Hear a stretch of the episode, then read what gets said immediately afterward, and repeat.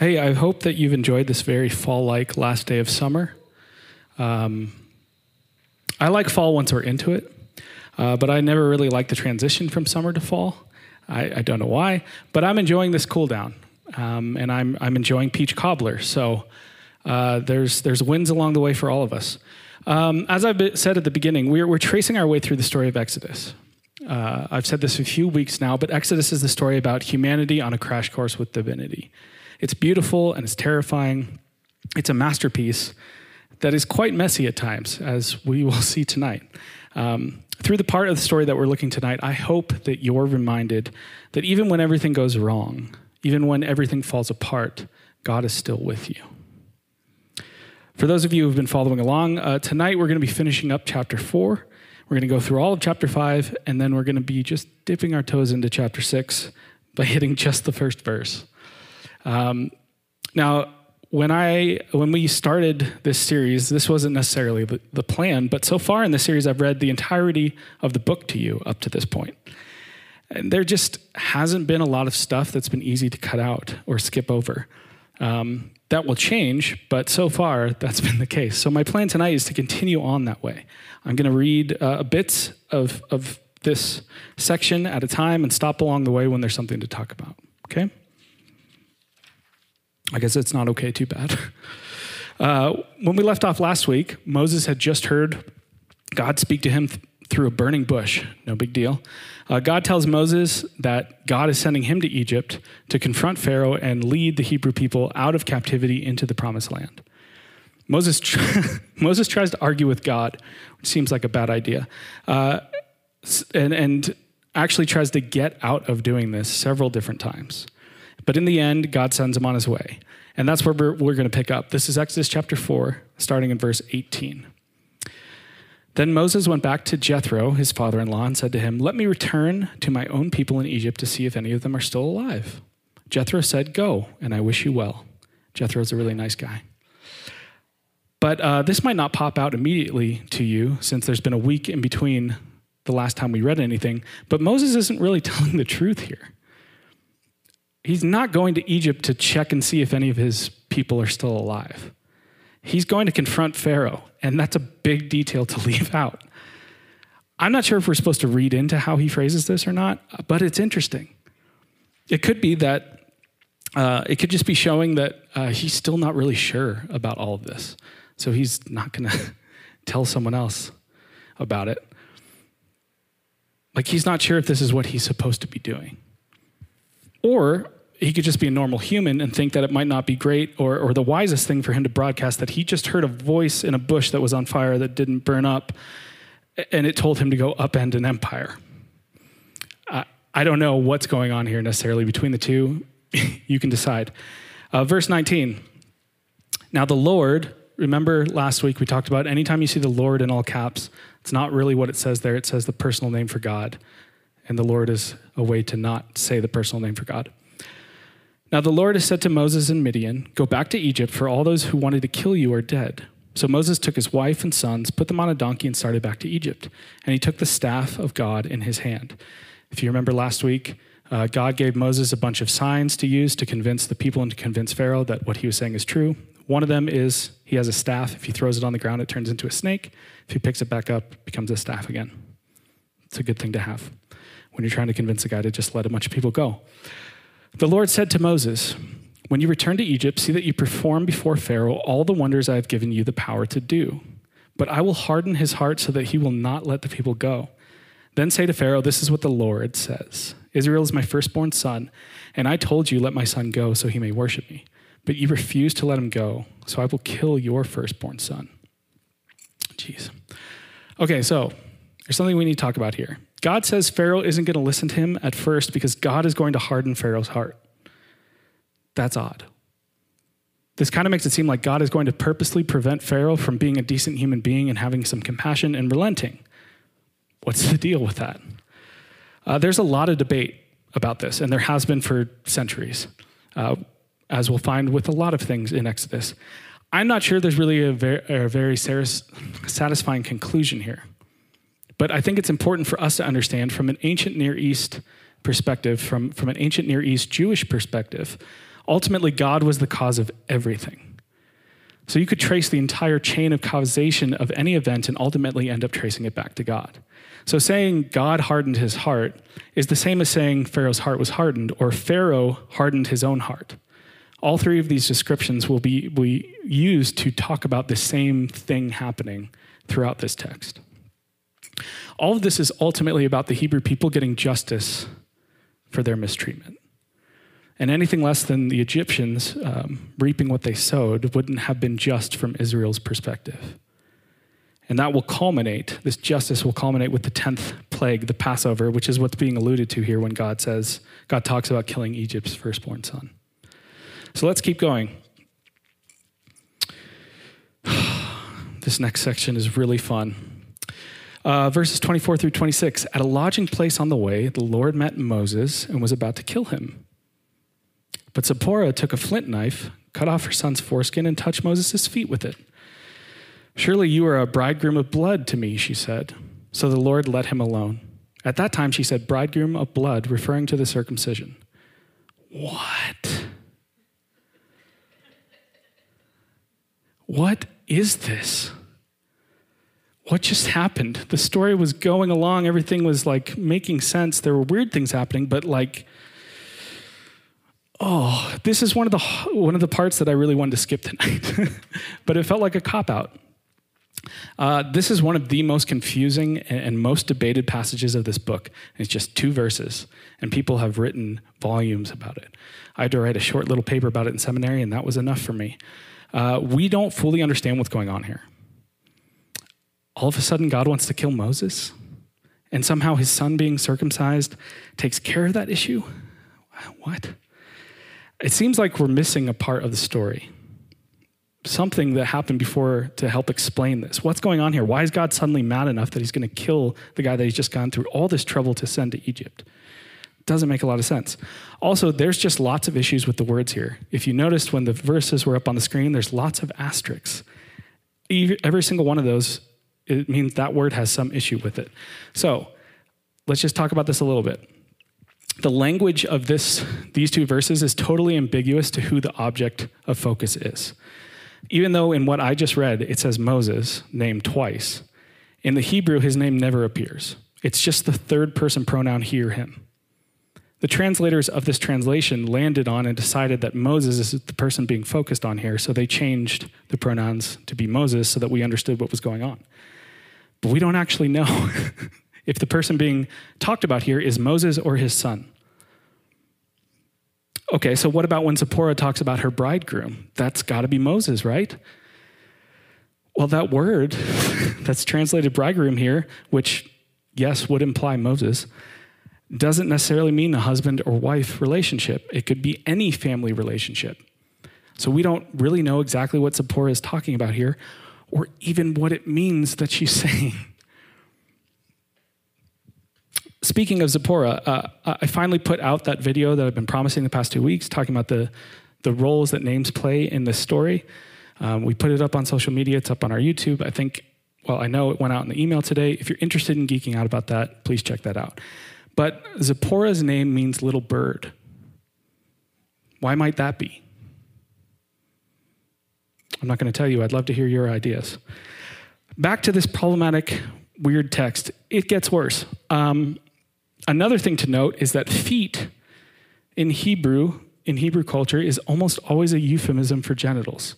So when it says she touched Moses' feet with it, again, we don't know that she's talking about Moses, and that doesn't mean feet, which does not make this passage any less weird or any more clear. I will tell you that. Here's what we can be sure of this is a really weird passage that we don't know what to do with. It seems to foreshadow the Passover, where the Hebrew people will paint blood over their doors and will therefore be, be saved. Saved? It's not a word, saved from the 10th plague, where all firstborn Egyptian boys are killed. But we'll get to that later. What we can also be assured of is that this is another example in the story of women saving the day.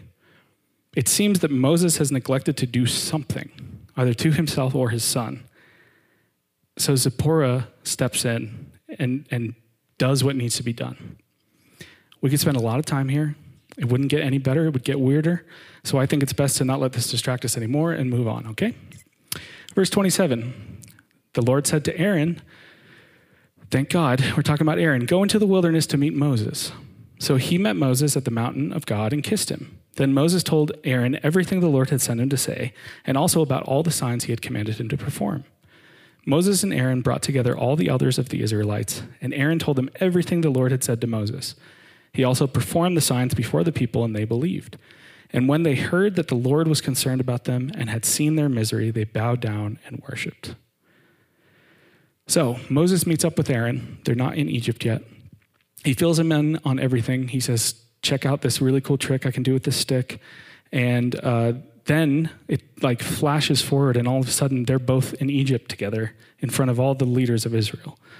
And they tell the leaders of Israel what's going on, and the people believe. Things are going really well. We're going to pick back up. That was the end of chapter 4. So we're going to pick back up chapter 5, verse 1. Afterward, after talking to the elders, Moses and Aaron went to Pharaoh and said, This is what the Lord, the God of Israel, says Let my people go so that they may hold a festival to me in the wilderness.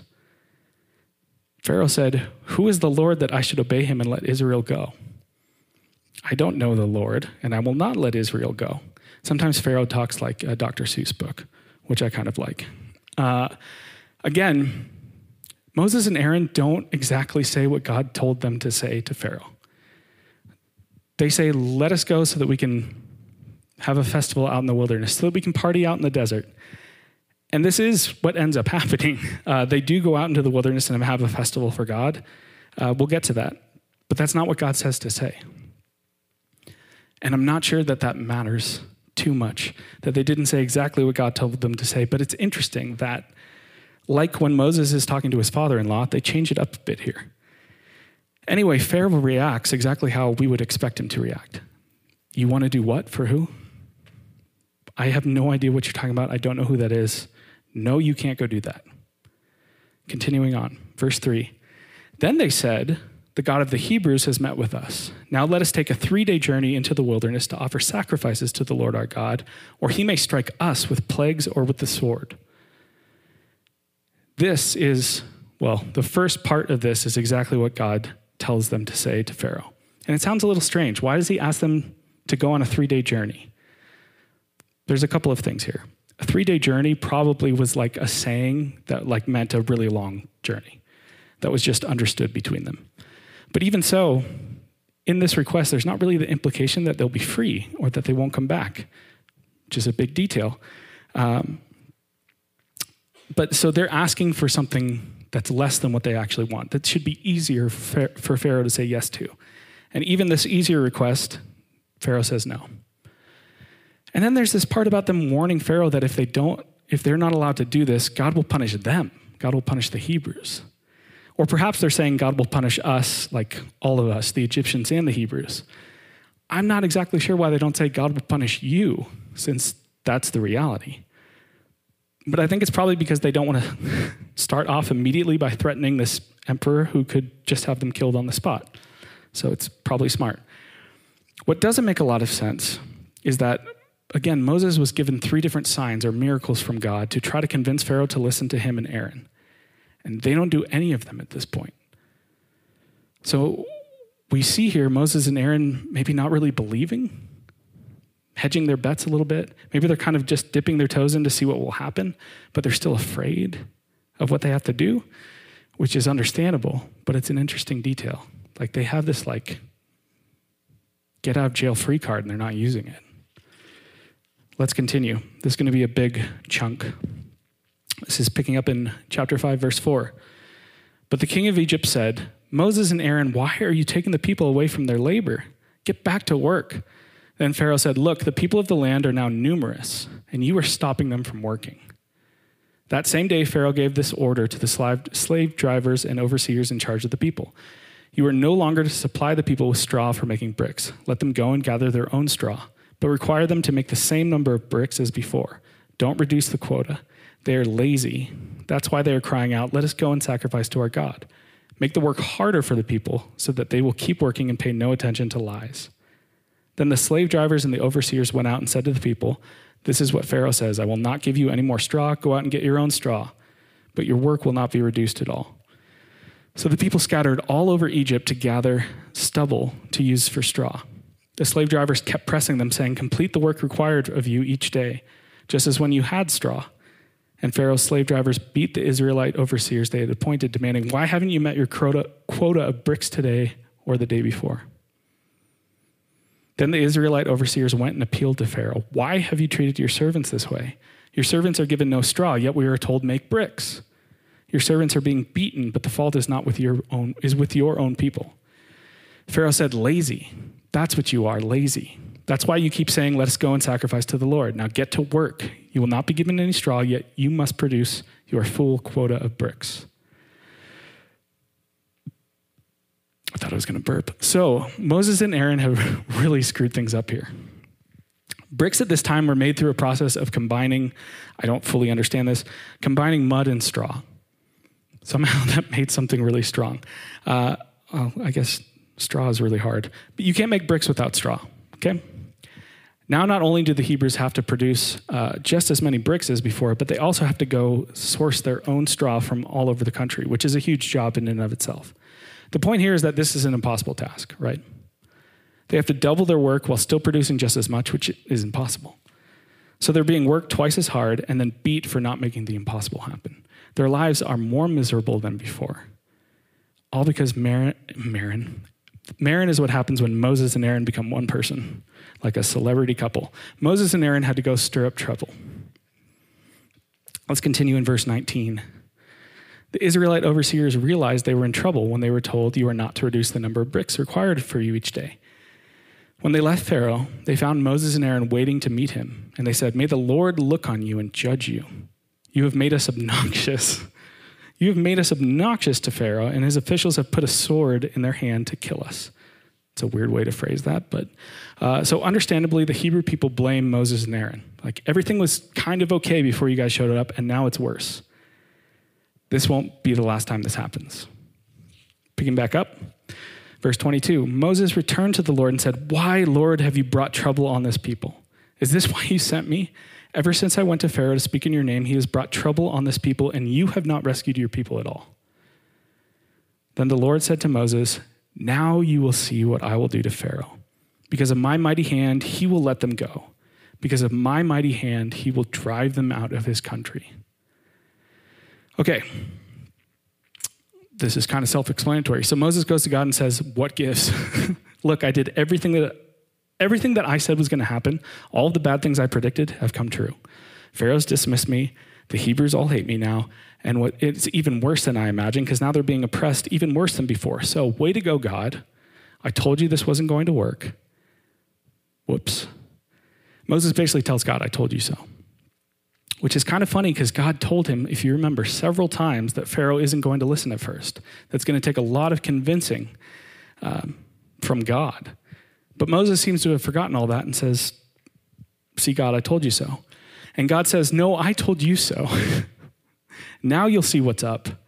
You're going to learn today. That's where we're going to stop in the story tonight. So, what's happening here? That was a lot of stuff, and there's weird things that happened. There's a whole brick thing that happened. What's going on here? Let's just kind of recap what we've seen. Moses is doing what God said to do. Timidly, it seems, but he's doing it.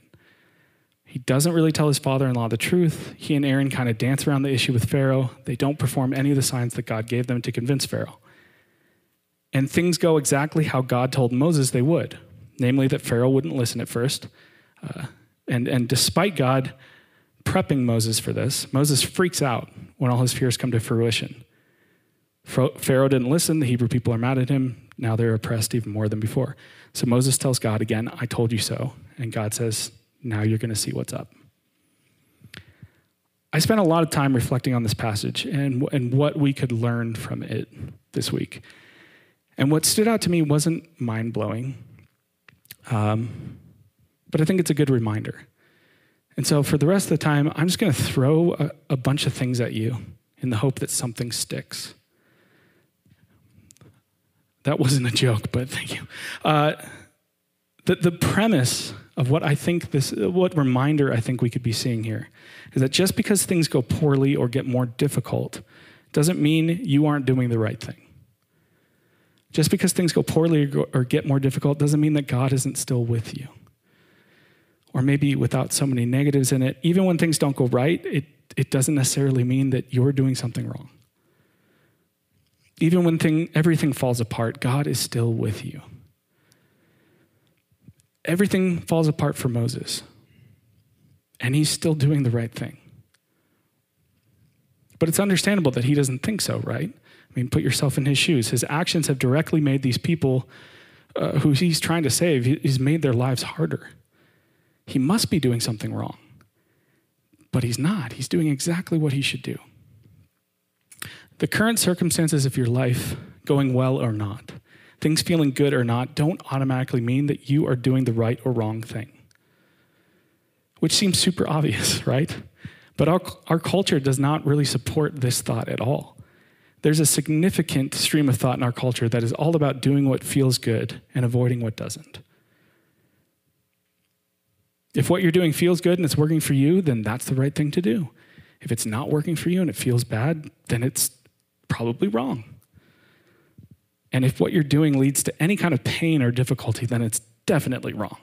You should stop. But when we make a decision to do what we think is right, the outcomes, especially short term outcomes, can't be our primary barometer for, for what's right and wrong, at least not universally. Everything has fallen apart for Moses, but he's still ultimately doing the right thing. And I'm not, I'm not really talking about the decisions that we face that, you know, are largely black and white, where there's an obvious right and wrong. Those aren't the things that keep us up at night. What haunts us is the sea of gray that we live in, where, where what's right or what's best isn't always immediately clear. Sometimes doing the right thing makes your life better. Sometimes it makes your life worse. Sometimes doing the wrong thing makes your life better, at least in the short term. Sometimes it makes it worse. All this to say, short term outcomes aren't a litmus test or, or a reliable indicator of whether we're doing the right thing or not. But if that's how we live our lives, basing all of our actions off of immediate short term outcomes, we're going to constantly feel tossed around by the circumstances of life, of whatever comes our way. We'll constantly change course to try to fix immediate outcomes and end up wasting our lives going nowhere. So, how do we ever know that we're doing the right thing or not? When it comes to those big, non black and white life decisions, I'm, I'm not sure that we can ever be 100% sure, at least not in this lifetime. I think at some point we just have to make a decision and step out in faith. But I think that decision has to be tempered and, and informed by wisdom and discernment. And both of those things take time and experience for us to cultivate. Both of those things require doing the wrong thing a lot and learning from it. So we need to be non reactive and prayerful when making decisions. We need to be courageous to take a step of faith in some direction, even when doing so brings our, our worst fears to fruition. We need to be faithful enough to not bolt at the first sign of trouble and see things through. We need to continually leave room for others to speak into our lives and continually leave room for God to speak and, speak and act in our lives. It's not all on us. It's not all about us. We need to be humble enough to admit when we're wrong and change course as necessary. At some point, you kind of just have to do your best and be willing to adjust along the way, right? So, wisdom, courage, and humility. I think if we can prayerfully cultivate these attributes, we'll be far less tossed around by life circumstances and the short term outcomes of our decisions. God is with us even when we get it completely wrong. I think if we can begin to actually trust that, there's a lot of freedom and opportunity for us. We have to have the wisdom to clearly see what's in front of us. We have to have the courage to act, and we also have to have the humility to learn and adjust along the way. So Moses takes a step of courage, even if it's just like a half step, and it blows up in his face, and it was still the right thing to do. God is still with him. And now he's about to see God act in powerful, reality bending ways. Moses fails, right? Certainly from a short term perspective. He fails, and he's not a failure. You are not a failure. Don't chase short term validations. Keep stepping out in faith. Keep moving forward with courage. Keep learning and adjusting and repenting as you go because God is with you. Would you pray with me?